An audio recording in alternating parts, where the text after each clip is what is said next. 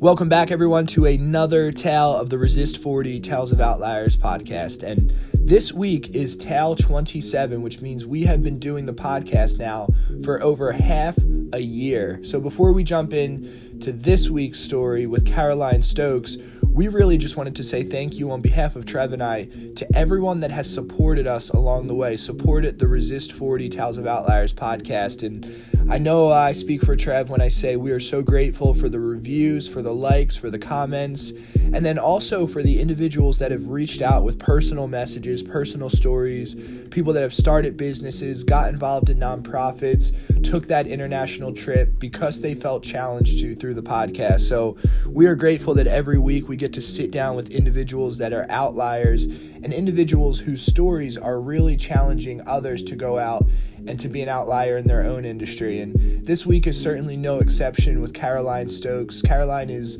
a top executive coach, a top recruiter, really internationally, working to place individuals at companies like Amazon, EA Sports, Disney, and is really focused on the company culture. She doesn't just recruit and place someone somewhere, but she has a process to make sure that these individuals are being placed in a position that is going to allow them to flourish and succeed within that organization. And Caroline is also a lead contributor to organizations and platforms like Forbes, the HuffPost, VentureBeat, as well as just really, really being involved in the AI and VR spectrums as well. So, a lot of different topics covered in this week's podcast. And uh, as always, we think that you are going to enjoy this. So, without further ado, Caroline Stokes.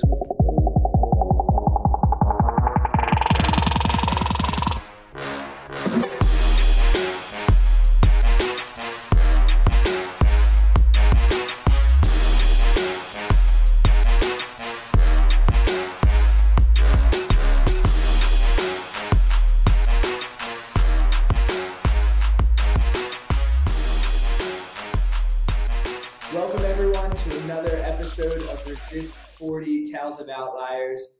On this week's tale, we are sitting down with Caroline Stokes, and I, uh, I don't know how to introduce her because there are so many different things that Caroline is involved in, from recruiting to different uh, platforms that she writes for, coaching, podcasts. So, Caroline, you are uh, involved in quite a bit, to say the least.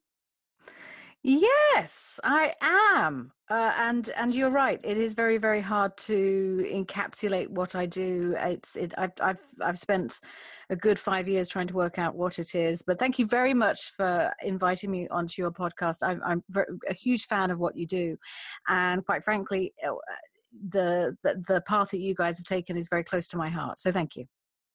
Awesome, I appreciate that, and I'm sure we will touch upon you know a little bit of everything that you're involved in. So I love your accent. I'll say that to start. So where are you from, and what was childhood like for you? That's a big one. Okay, so what was my childhood like? I was raised in the UK and Singapore, and uh, I was very lucky because I, I think when you're raised in Singapore between the ages of about five and eight, I think it was around no, about five and seven, your outlook on life is changed dramatically because when you're having those eh, life experiences and you're you're just constantly bombarded with different temperatures different cultures different ways of living uh, when you go back to your traditional culture it's a it's a huge culture shock. You know i just remember going back to england and th- thinking why have people got these really big heavy curtains on their uh, on their wall on their uh, windows? Well, why why don't they just have uh, you know light drapes to let the light come in or whatever it was? And uh, thick rugs that just look dirty compared to having marble floors or wooden floors everywhere.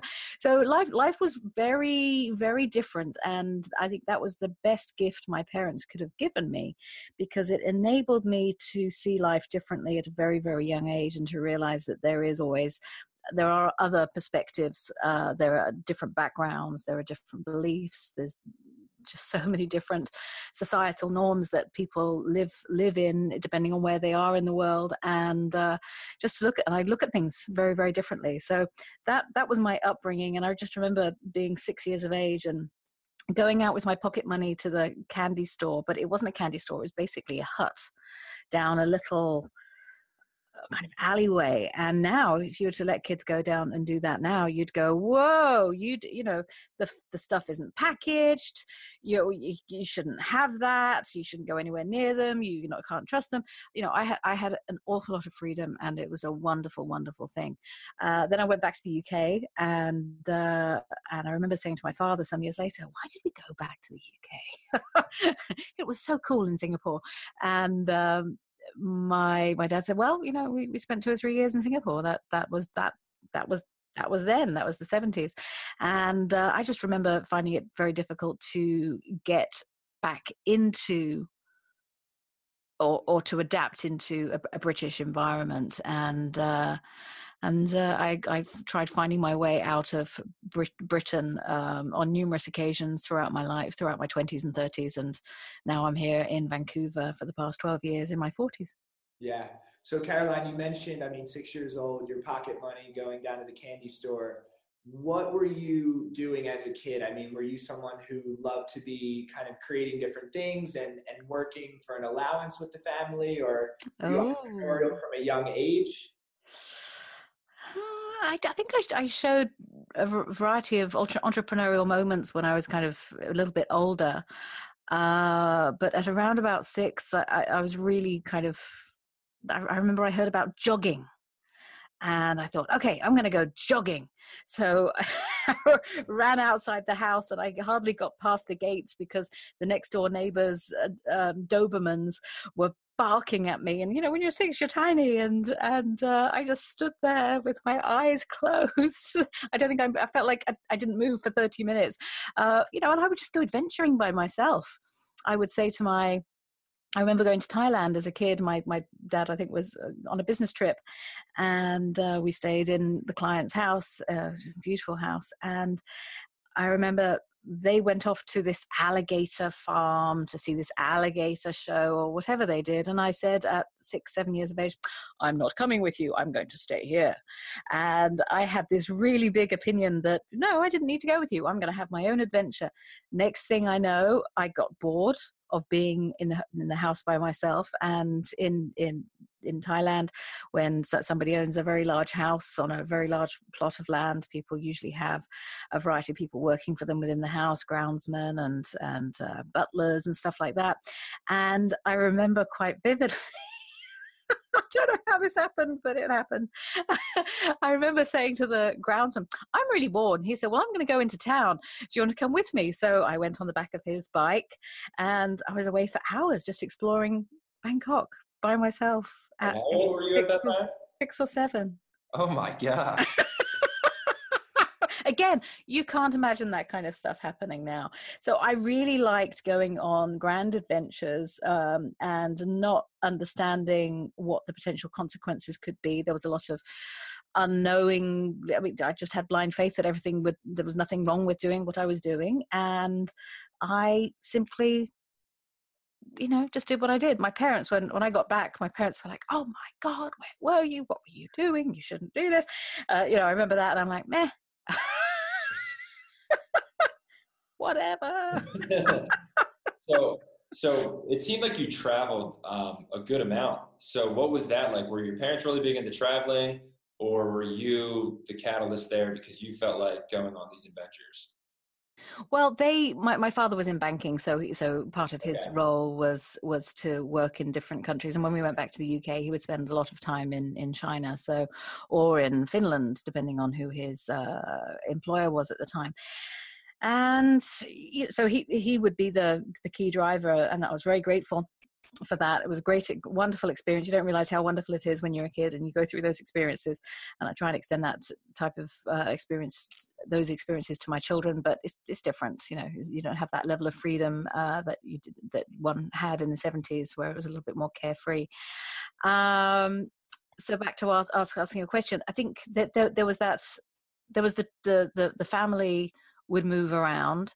And I think combined with the fact that no, you can't do that, it's not safe, was really not part of the the vocabulary back in the 70s so i just kind of i just wondered it wasn't that i was necessarily naughty i think i was probably naughty on a few occasions at school where i said to a friend my mom said i can come and stay at your house you know that kind of naughtiness but uh, in in general it was just like oh i want to go on and do an adventure i was just like oh i'm just going to go and explore a bit like huckleberry finn just going off and doing something.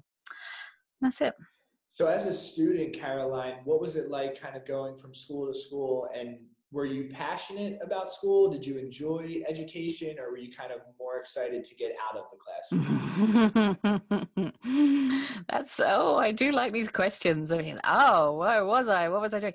I discovered that I was a bit of a workaholic from the time that I was about 10 nothing's really changed since then. I, I, at that time again, it was the 80s, and it's yeah, very early 80s. And I remember you, you, didn't get homework as a kid. Seriously, life has changed so much in the past few decades, and uh, uh, kids didn't get that, didn't get any homework. But I, I wanted to be prepared for secondary school, so I, I said to my teacher, Mr. Sharp, "Can I have some homework, please?" And he kind of looked at me as if to say, "Oh, I don't really need this extra work, but sure, here, have some homework." Next day, I'll bring it in. He said, "You don't." have to bring it in every day. And it's like, oh no, I, I want to. I want to be prepared for secondary school.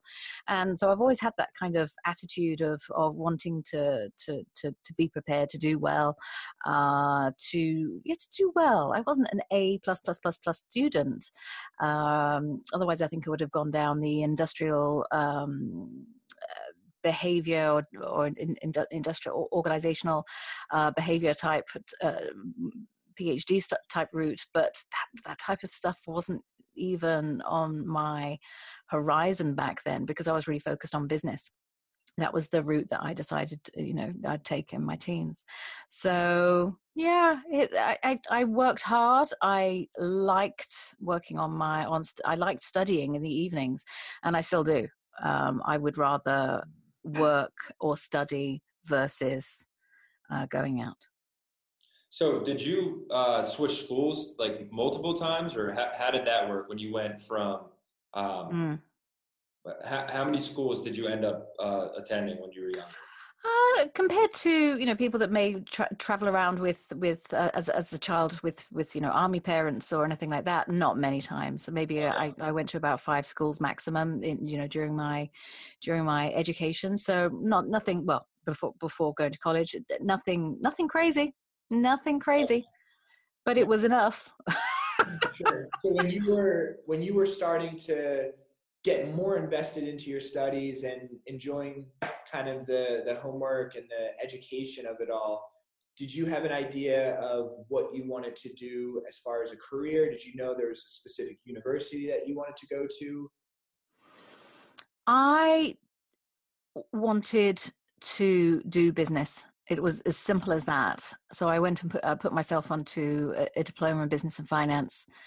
Uh, and when I was 16, and uh, I had a lot of uh, a lot of my teachers were thinking, mm, why are you going down that route? You know, we, we've been studying English and geography. And again, I was very, very focused on the business aspect.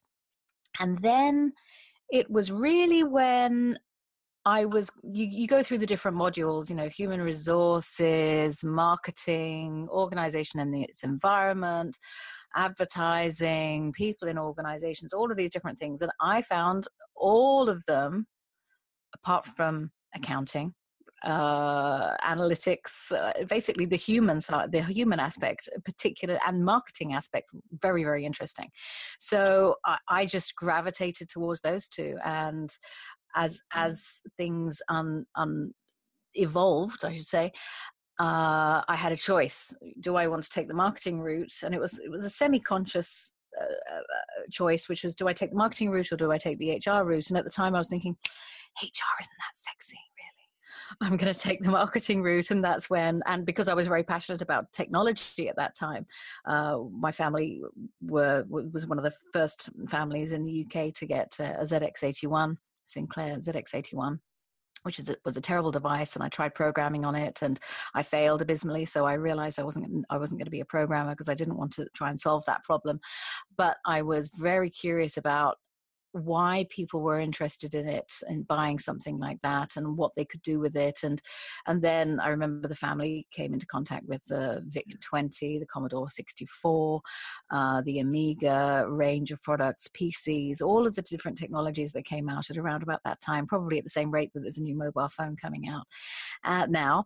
And uh, we, we just had all of that technology at our fingertips and and i was just fascinated uh, by it. And that's when i realized uh, you know i was interested in the latest phones and things like that. And so I took the the route of marketing with eh, within the technology environment. That was that was my route. But it wasn't until I was um, I was working for Sony in the '90s, and uh, I hadn't been there very long, maybe a few years, and and there was something really bugging me, it was really troubling me, and I was thinking, okay, what what's not working here? There's something not working and that's when I realized the reality is is that and we know this now that uh, it's the people behind the product that makes makes the organization and the product tick makes the marketing work well and you know the understanding the the the the, the brain and the decisions that that are made. Uh, so that's when i realized i, was going to make a conscious decision to work more on the human to human connected side looking at uh, leadership behaviors how to evolve um, teams and individuals to move forward so before we get to that, the that aspect of of the human side and, and more of that HR side, I'm just curious about, you know, you're getting into marketing earlier in the late 80s, early 90s. What was that like? What was the marketing scene like? Like, what were you excited about doing? Because I'm obviously it's a little bit different with marketing nowadays. So, what was that marketing scene like then? It was so basic. So just to put it all into context, sorry, my chair, I've got a very squeaky chair that I need to have oiled on the weekend. Um, it was so basic, but it was so glamorous at the same time. So, uh, advertising agencies would be focusing on TV commercials, cinema commercials, mm-hmm. that they would be the uh, sponsorship at, at, football events, soccer events uh, to, to people in North America. And, uh, you know, and, and maybe some kind of experiential thing, but even that was a little bit too far in advance. The, the consumer was not very sophisticated back then. They were a lot more um, gullible. uh, you know, because you just have to look back at the 70s and the 80s and it was just it just wasn't very sophisticated. People thought they were sophisticated but really you know we had we didn't have the the internet then so we, we weren't able to uh, learn things at, at the super super fast quick pace that we do now. So back then it was a case of every month you would buy a magazine and that magazine would give you an indication of what products are coming out what price that you can get them for and which retail outlets you could buy them from and that was that was your your distribution channel. That is how you communicated to people going from a to b to c. And by the way you would buy those publications at a newsstand on the street or you would go into a, a news agent specifically to buy those publications or you would go into uh, you know a special specialist bookstore. It was so simple and advertising played such a significant role because tv then was a sit down event whereby there was no video recorder. There was i mean video recorders did become did become a thing but um you, you wouldn't you wouldn't often get repeats. You might have four channels. Actually no i remember when there was only two channels and then itv came along which is the third channel and then the fourth channel came along which was channel four and they, it was a big event when those kind of things happened. And uh, everybody would look forward to Saturday nights or Saturday morning or Sunday morning for special TV shows.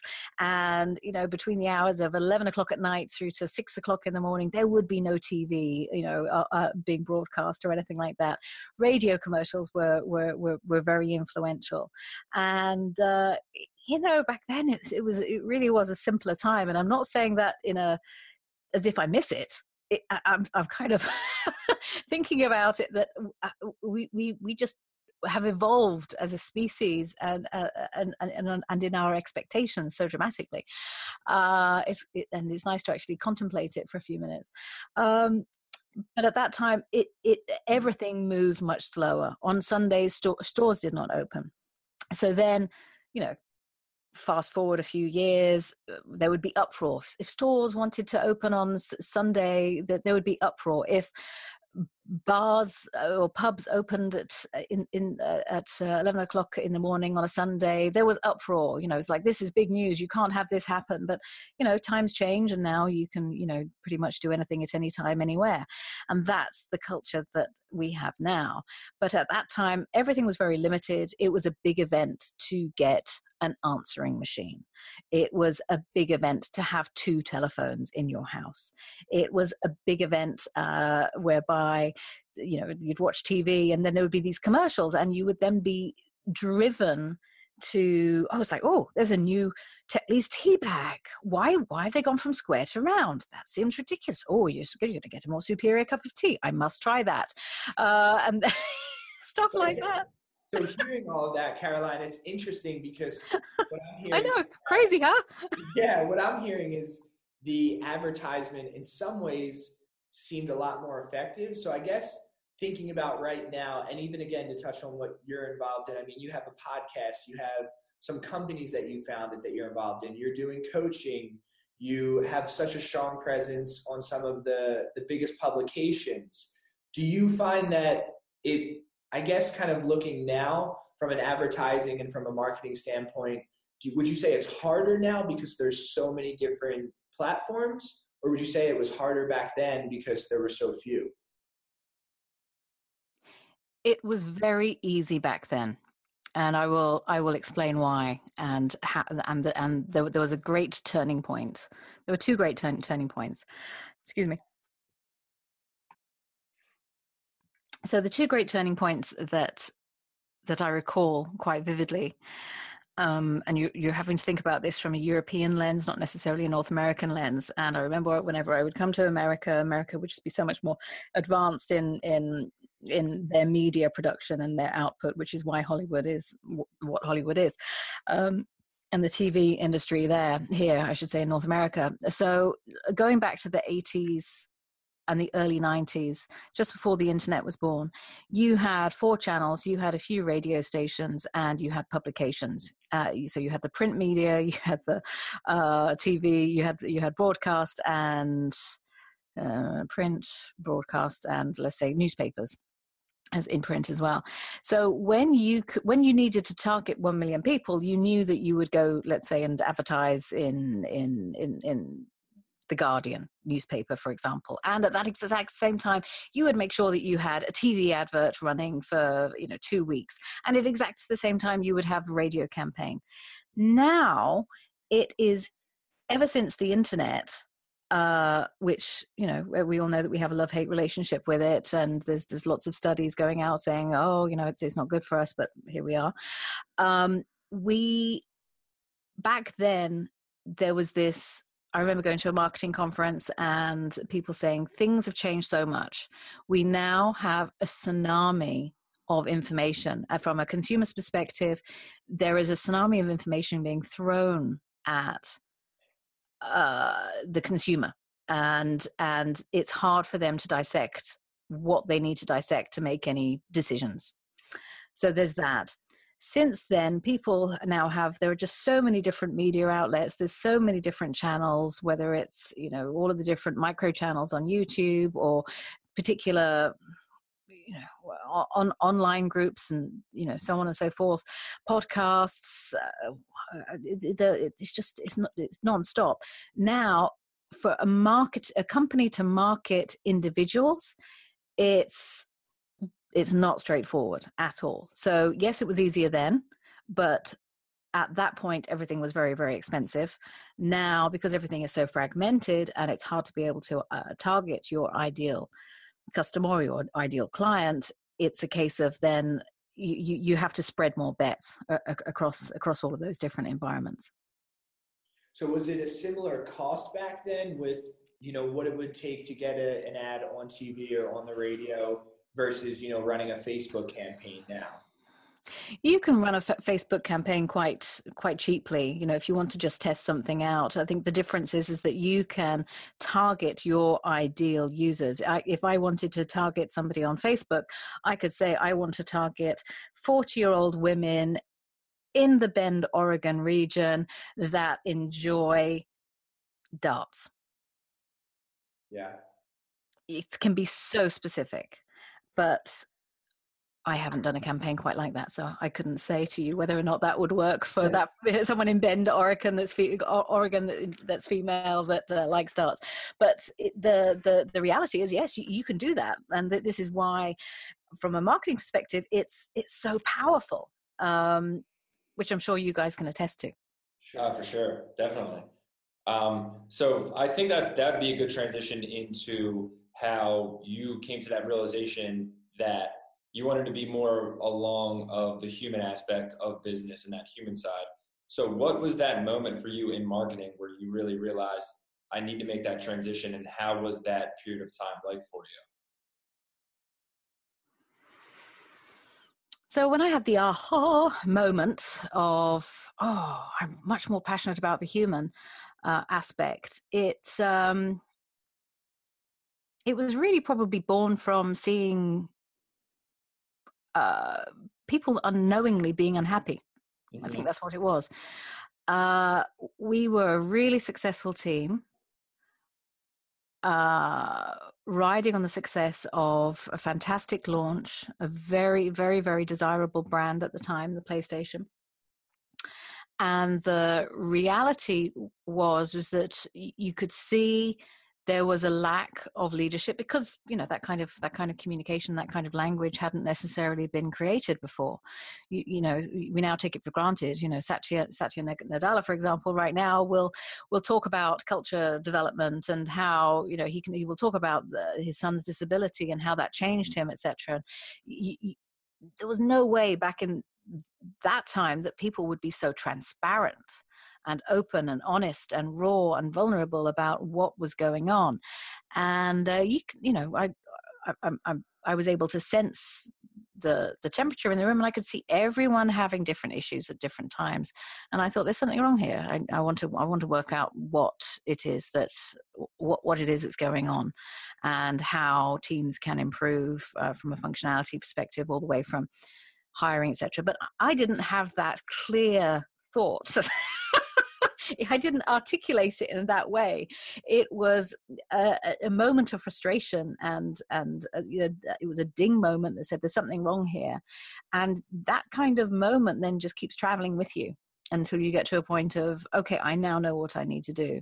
Uh, I, I remember i recall quite vividly um, i made lots of mistakes from that point. I moved to ireland thinking oh i should be launching i should be doing something with the playstation here in ireland and then for whatever reason, I then joined my partner uh, at the time and uh, helped him launch his company.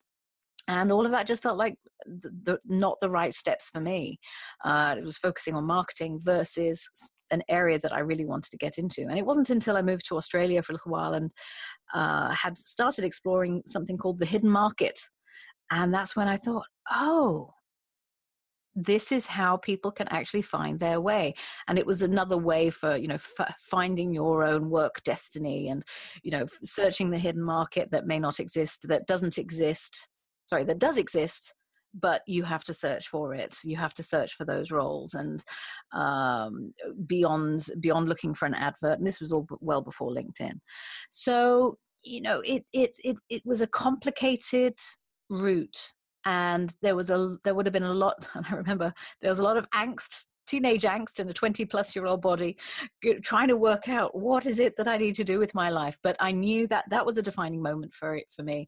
And then over the period of time i was just aggregating all of these different experiences from uh, from uh, working with my brain in a in a in, a meditation environment in um, in Australia, through to um, dealing with some serious stress uh, in Australia during uh, the 9/11 time because a lot of companies were not investing at that time. So a lot of companies were were making redundancies, and again, I was just going, "What is going on here?" And with the clarity of hindsight, I can look back and say, "Okay, all of these experiences gave me the ability to be able to say to understand all of the different life cycles of an organization or what happens within an economy what happens you know when when when there's when it's a boom time when it's a bust time uh, what happens with people how how fragile humans are uh, from the time that you're feeling particularly confident about something uh, through to not feeling confident and that's from eh, either seeing seeing the situation from a distance or helping people move on in, uh, or you know situations with myself. Um, but yeah it's there were lots of ahas but it's it's like with anything. Uh, you come to this from if you know that there's something wrong, if if you and and I'll, I'll tell you who who um, encapsulated this really well. I was talking to Jeff Haden, who writes for Inc., and uh, I said to him, "So far, you've mentioned whining and whinging four times, and isn't that a great indication that there's something wrong and you've really got to do something about it?" Yeah. and that's what was going on throughout all of these little beats. It's like there's something wrong, and nobody said to me because there was no kind of coaching mentality back then or there, there was but it was, it was not accessible like it is today thanks to the internet. And you know i wish somebody had said to me okay so you know how you're you're complaining about these issues you know how these these issues aren't working out? How can you connect all of these dots together? So i feel like at the ripe old age of 46 i could have probably you know turned this around significantly earlier.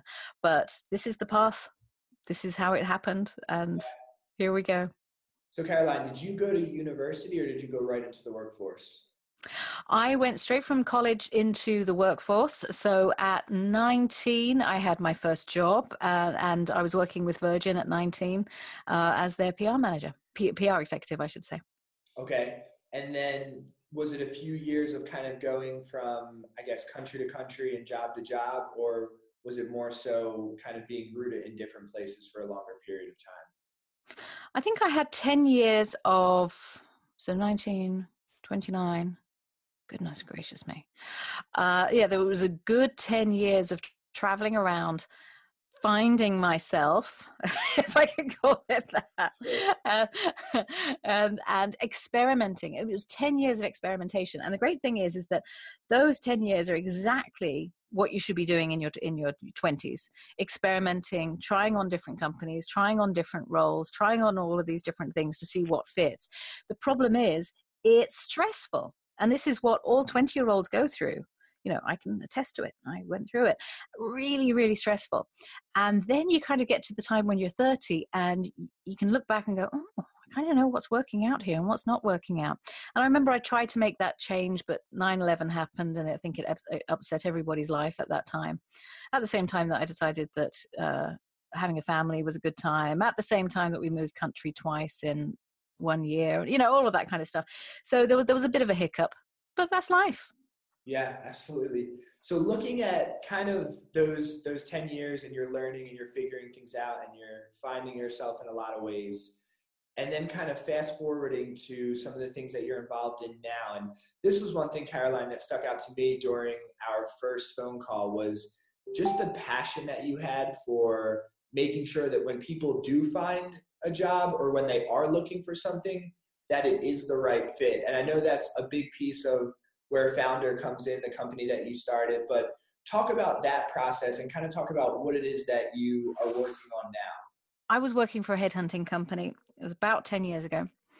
And I thought the big problem was that recruiters weren't able to find the right people because I would find that recruiters would come to me and, and say, Can you refer somebody? And I'd say, Do you understand the job? What's going on here? That doesn't, what, what, what you're asking for doesn't make sense. You just need to search for them. And this was just before LinkedIn uh, became, became a thing.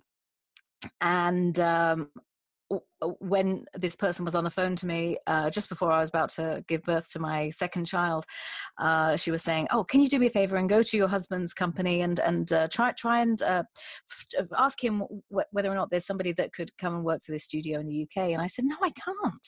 I can't have him go and do your job. That doesn't make sense." I didn't like it in the slightest. So that's when I had my big aha moment because I basically, in my mind, you know, was about to have a baby, say, well, this is how you do your job. You need to identify what type of products uh, are related to the product that you're actually working on. Try and identify uh, through Google uh, who who has been involved in those kind of roles before because there's going to be li- li- lists of people that, that on, on credit lists um, that that have been involved in that, and um, then you need to do X, Y, and Z to reach out to the person.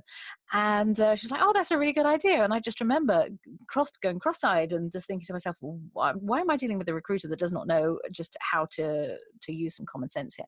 And that's when I had my aha moment because I thought, "Oh." I would be able to find really great people through through you know through my detective skills and my my energy and my enthusiasm and you know how that how that goes, and uh, that's when I decided I was going to be a headhunter. So I I um, asked this person if she would introduce me to uh, the person that eventually became my business partner, and uh, I became a bona fide headhunter working with a, a heck of a lot of large companies and lots of new digital and innovation oriented spaces uh, just you know and around about the same time that groupon came out you know so all, all of we were working with groupon clones uh, working with newspaper agencies uh, that uh, were, were creating all sorts of new new new online solutions uh, you know this is before um, newspaper media, you know, realized that you actually had to pay for subscriptions and things like that, uh, through to working for online gaming companies and media companies and so on. And it, it, it was really great.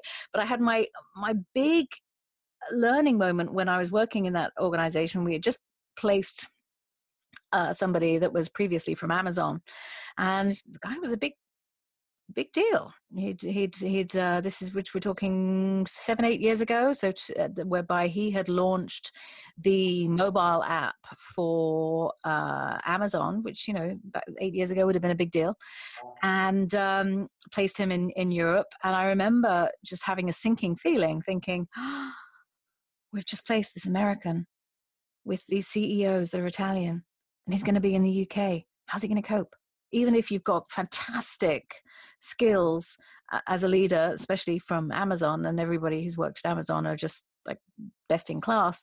There's a there's just something that I could see, or I I, I, I had this in my mind that this person needed help um, to be able to integrate and transition successfully.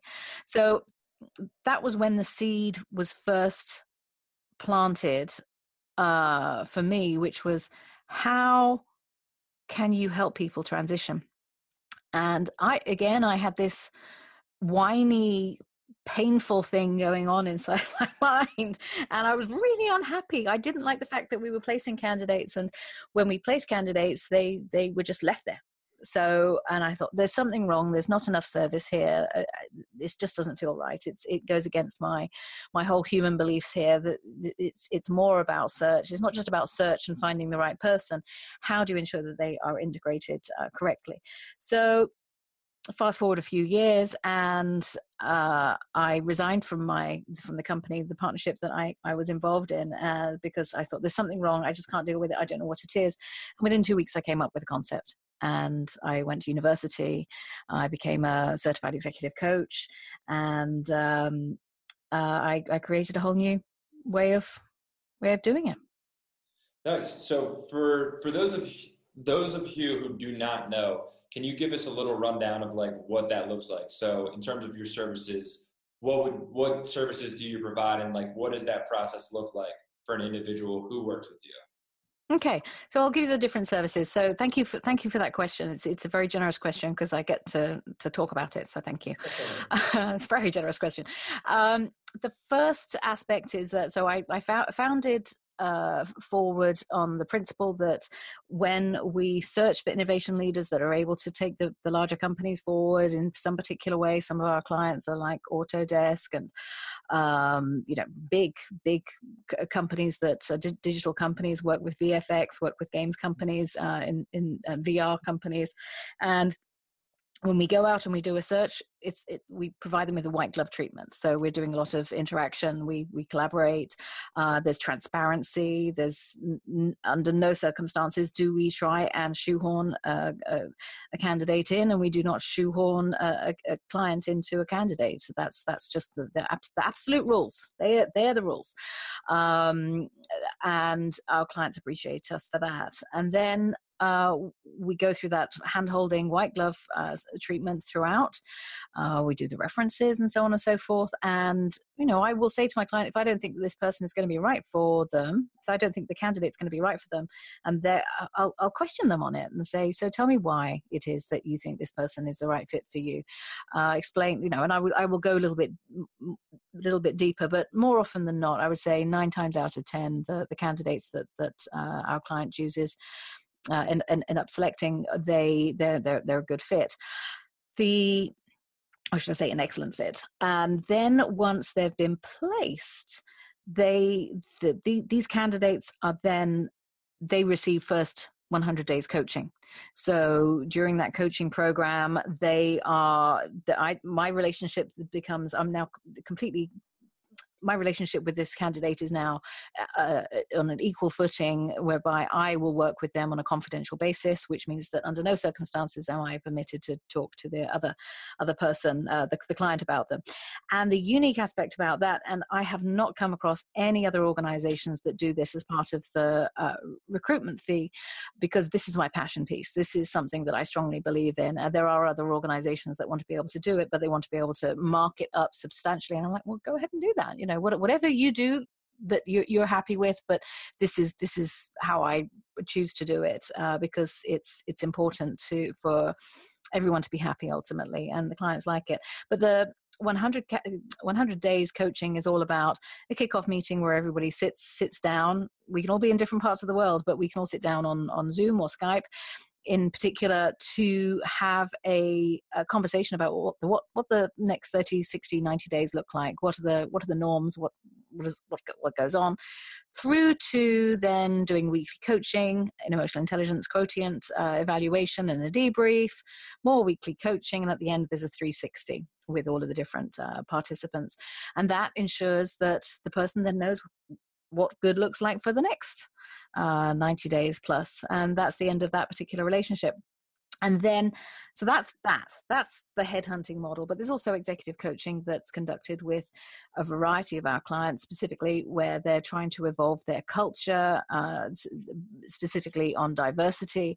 Uh, i'll give you an example. Phil spencer from microsoft he's the senior vice president of microsoft and reports directly to satya nadella and his presentation at a dice a couple of weeks ago was all about how you can as, as a games creator how can you create um, a world just like they create online worlds for for gamers how can you create a world in the office or the studio that reflects the audience that you're selling your products to uh, and that means you know where you where you feel safe being in work where you, you're, able to um, go through unconscious biases and empathy there can be trust there's you know direct communication something that kim scott talks about radical candor. And uh, so that that's a really important aspect as well as part of executive coaching and it could involve um, leadership coaching for emerging leaders often women uh, or leaders that need to grow, grow within the organization that might go beyond a typical Korn Ferry style uh, leadership program or a center for leadership uh, program or a Stanford program or anything like that. And then the other thing that is under the forward umbrella is anyone that needs some some form of coaching to help them uh, transition in their career. Uh, and that is always complicated. I know it's always complicated because you've just heard how complicated my first 40 years were so I know how hard and how ambiguous and how challenging and how stressful it is, uh, but I'm qualified to do it. So it's it, it's good because it's it's something I'm particularly passionate about because I, I I know that pain and and and the challenge is is that when people go to a coach or let's say you go to a doctor and you want to be fixed but you've got something like anemia, but it's going to take six months to feel better again until you're, you've got your iron levels mixed up. It's the same thing with going to a coach and you're wanting to go through transition. It's mm. six months of hard work to get back, to get to that level that you want to be able to get to. And so, you know, nothing's easy in life. Yeah. And I'm, I'm thinking, Caroline, you've been involved with companies like Amazon, Disney, Microsoft. What do you think it is that kind of sets you apart? I know a, a big piece of that is the 100 day uh, essentially coaching piece that you have. but how have you been able to form those relationships with obviously some of the most recognizable and successful companies in the world? Thank you. Uh, I think, well, I, I can I can tell you why right now, and that is you've got to give. So what happens? and I know that sounds really vague, but you've got to give. And one of the things that you're doing right now is creating a podcast that is giving to other people. And before I started having, or before I started my own podcast that we haven't even talked about, and I'm more than happy not to talk about it, by the way, they're not plugging to talk about it. Yeah. But um, one of the things that you're doing is that you're giving people tools to help them move forward. I spent the majority of my career I spent the majority of my career helping people in various ways and also building up my professional um, credibility uh, doing what I was good at and and ensuring that whatever I did would make companies profitable and successful and as a headhunter people would come to me and they would find that there was a very distinct difference when working with me compared to maybe other people in the in the industry. So when you kind of create that positive service and experience for people it's it becomes i would say easy but it's not easy as you know uh, to act to to to have companies approach you and say I, I, we would like you to work with us on this particular aspect and and go from that. And because i've been focusing on interactive entertainment for the past 26 7 years something like that uh, it's a you, you you become entrenched in it. If i was in focused on finance it would be you know very different as well. Uh, but i think the, the, the key thing is be good at what you do give a lot um, be impeccable. I had somebody come back to me this week and say caroline your your follow-up is impeccable because she had sent me something to to try out her um, uh, course uh, just to try it out and uh, and I was very grateful because I know that she's saving me about ten thousand dollars to try it out and to give her some feedback. And I've just had my plate full, so I, I sent her an email thinking, oh, she's probably wondering why I haven't even gone into the course yet because you can always tell if somebody's gone in and, and done something. Uh, so I sent her a message and I said, I'm really sorry. I, I'm pushing out two courses this week. I just don't have the bandwidth this week, but I promise I will do it next week. And her response was, Your, your follow up is impeccable. Uh, so it's, it's really about not getting dragged down in thinking about other people, but being able to acknowledge, okay, I'm really sorry, I haven't done this. I want to do it and I'm going to do it, but it's not going to happen until next week. yeah. and you know that kind of that kind of communication uh, is if you can try and do that with everyone you know there's always going to be someone that slips through the net but um, you know best intentions etc but if you can follow through with that kind of mindset of everyone that you touch and communicate with. Uh, you guys, for example, we, we were supposed to do something a couple of weeks ago, and then you followed up. You followed up. I mean, that's that's awesome. Uh, when when you become known for doing something and you can create those connections that are and i hate to use this phrase because i think it's overused authentic um, it you know a true connection then and people like working with you and you are able to provide them with something that they enjoy using. You're there. I love that. So caroline for those um, for those listening it doesn't even have to necessarily be younger. It could be uh, an older demographic. If someone feels like they don't enjoy what they do right now or, or feel a little bit lost without obviously giving away all your secrets what are some things that you know people can implement to try and find a better job or try and find something that they're more passionate about doing? Like what is your advice and, and what are some things that people can implement well, first off, as I said with uh, Jane, Jane, uh, Jeff Haden said it so brilliantly, and his book, The Motivation Myth, is bang on with all of this, which is that if you're not happy with something and you're annoying your partner or you're whining to your friends when you're out in the bar, and it just keeps building up and building up, you've got to do something about it. Uh, that's the first rule. Do not carry that pain with you because it's pain it's anguish you're not feeling happy there's you've got you've got a you, you've got to be in your bonnet and you've got this cancerous lump growing you, you, know you spoon it out. Uh, that's an awful image to think about but you know if it's there you've got to you've got to acknowledge it and recognize it and think to yourself and ask the question to yourself what are you going to do about it? That really is the most important thing. What are you going to do about it?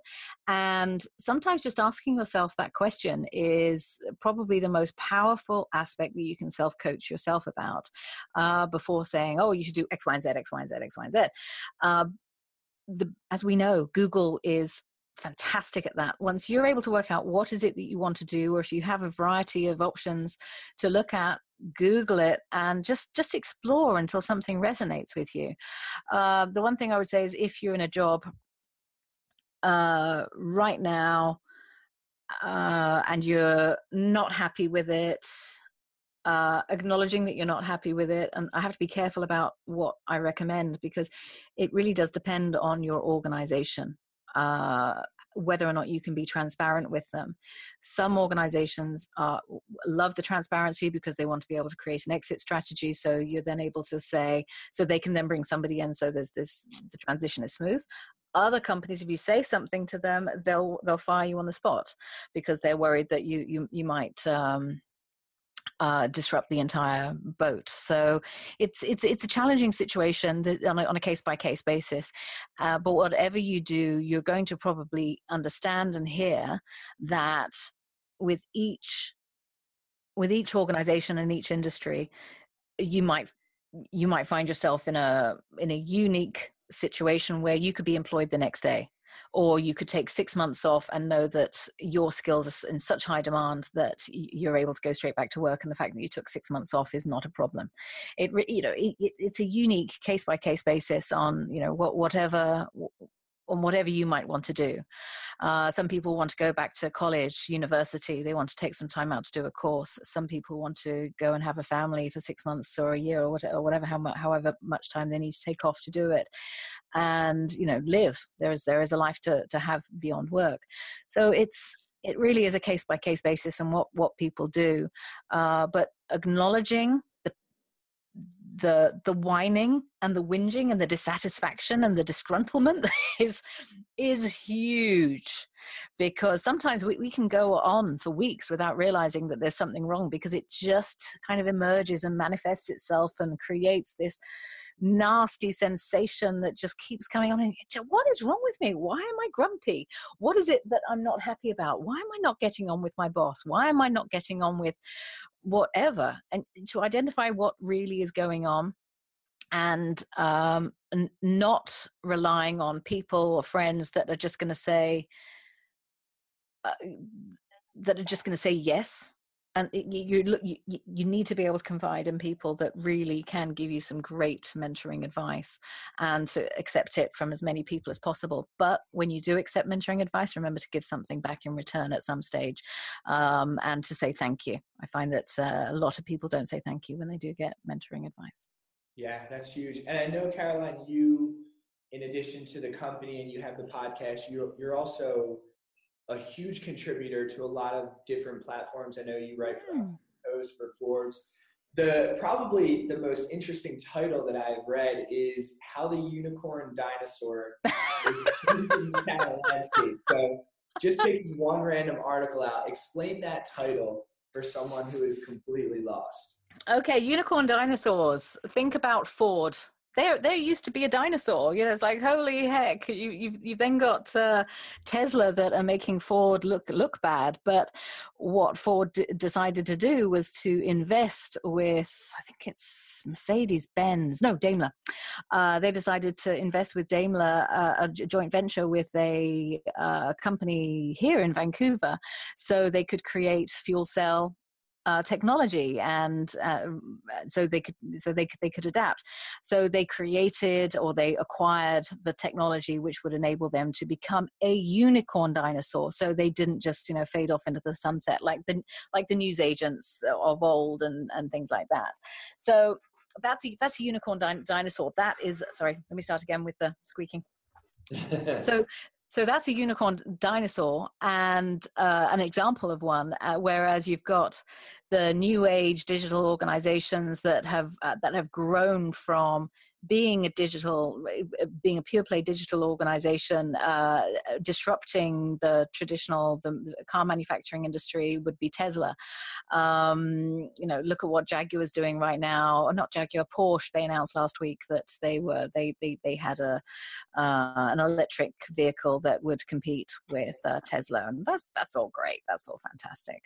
Um, so that's the kind of organization. It's when traditional organizations and you can think about telcos and you can think about uh, any of these that have been around for 50 60 years and they then have to acquire or build from scratch. Usually acquisition is the cheapest and fastest way because then you're you're you're buying uh, acquiring something that has already been uh, successful uh, and proven and is less of a risk than you know creating something inside and then those companies are then integrated within the organization and that in, level of integration it, in itself is uh, particularly challenging because you're you're you're having to get the dinosaur style uh, mentality up to speed with the unicorn style mentality. And uh, as we know, if you've got those unicorns that are used to uh, how do I say this, a faster way of life to go into a corporate structure can be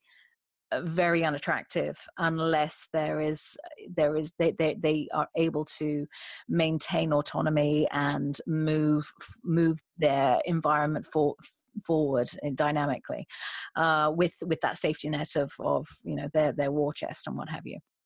Yeah. so that's kind of where that's at. And then you have to think about the the talent, for example, the talent that are that I've been finding, and that's why I wrote the article, the talent that's most desirable are the people that have been in both sides because when you are trying to launch new technology uh, you need to have people that understand the traditional so they, they can they can speak both unicorn and dinosaur in both of those environments. That's how you have the credibility. So being a unicorn dinosaur is a very very positive strong attribute to have. So in a way your your generation x people uh, are going to be desirable because they've been in both of those those those camps. And uh, they're going to be able to communicate most more effectively with um, millennials than if you just came across a generation x dinosaur. There we go that's that's that, and, and that's not quite how I worded it in the article. well, I think honestly, that was the first time I'd ever heard the concept, and one, it's it's such an interesting concept. But I also know that you use the example of Ford and talking about Argo AI, and I know that a lot of your writing is kind of geared towards the artificial intelligence. You mentioned virtual reality earlier, so as we start to kind of wrap up, and as we're looking ahead, do you see and I guess this is maybe a silly question, AI just completely the future, and how does that affect also, you know, the recruitment aspect of things? That's not a wrap up question. That is a huge question. well, first of all, let me just say that the person that coined the phrase unicorn dinosaur was John Koetsier, and he wrote an amazing article, uh, or should I say, I think goodness knows how many thousand word report uh, for his company Tune. So that that is what helped inspire that um, that article. So that's all down to him. Um, so in terms of AI, the future, uh, where that's going. So it's an interesting situation. Now, I sit here in this room with no access to uh, any artificial intelligence technology or engineers or data analysts or anything like that. But what I do have, thanks to my podcast, the Emotionally Intelligent um, Recruiter podcast, and a sense of instinct, thanks to being involved in technology for a long time, and thanks to having again a lot of conversations in with with um, analysts and what I call futurologists and uh, people, at, for example, at Korn Ferry, they are all working very diligently, very quickly very dynamically on finding systems and technology and building systems and technology that will empower a recruiter to expedite the search and the selection and evaluation. So the recruiter is therefore able to do all of the human to human connected aspect. And everyone I speak to, actually, no, we've got two different camps. I'm going to use my hands now.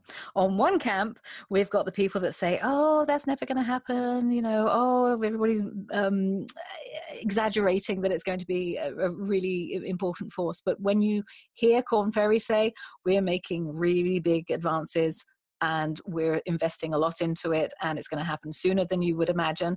And you also speak with other people in the data analytics environment with regards to um, assessments etc it's all going to merge merge rapidly. Um, so I, I find that the people that say, "Oh, it's never going to affect us," so, you know, we're going to be fine, aren't being open minded about the wonderful potential t- for their careers to adapt and they're ignoring the potential for their organizations that will enable the organizations to be more competitive. So it's one of those things where from an ai perspective i mean it's it's such a it's such a phrase, isn't it? It's such an acronym that is, you know, is overused everywhere right now. And that's fine. But things are happening. There is some significant movement, and I'm really excited about the potential and the possibilities. Well, I think that is a perfect transition where it's like a, a futuristic style question. Yeah. To one of our main questions that we ask every one of our guests. So, the first question being if you were to encounter another living species, another form of life that visited planet Earth, and you were tasked with being the tour guide of humanity, how would you describe society and the world that we live in to them?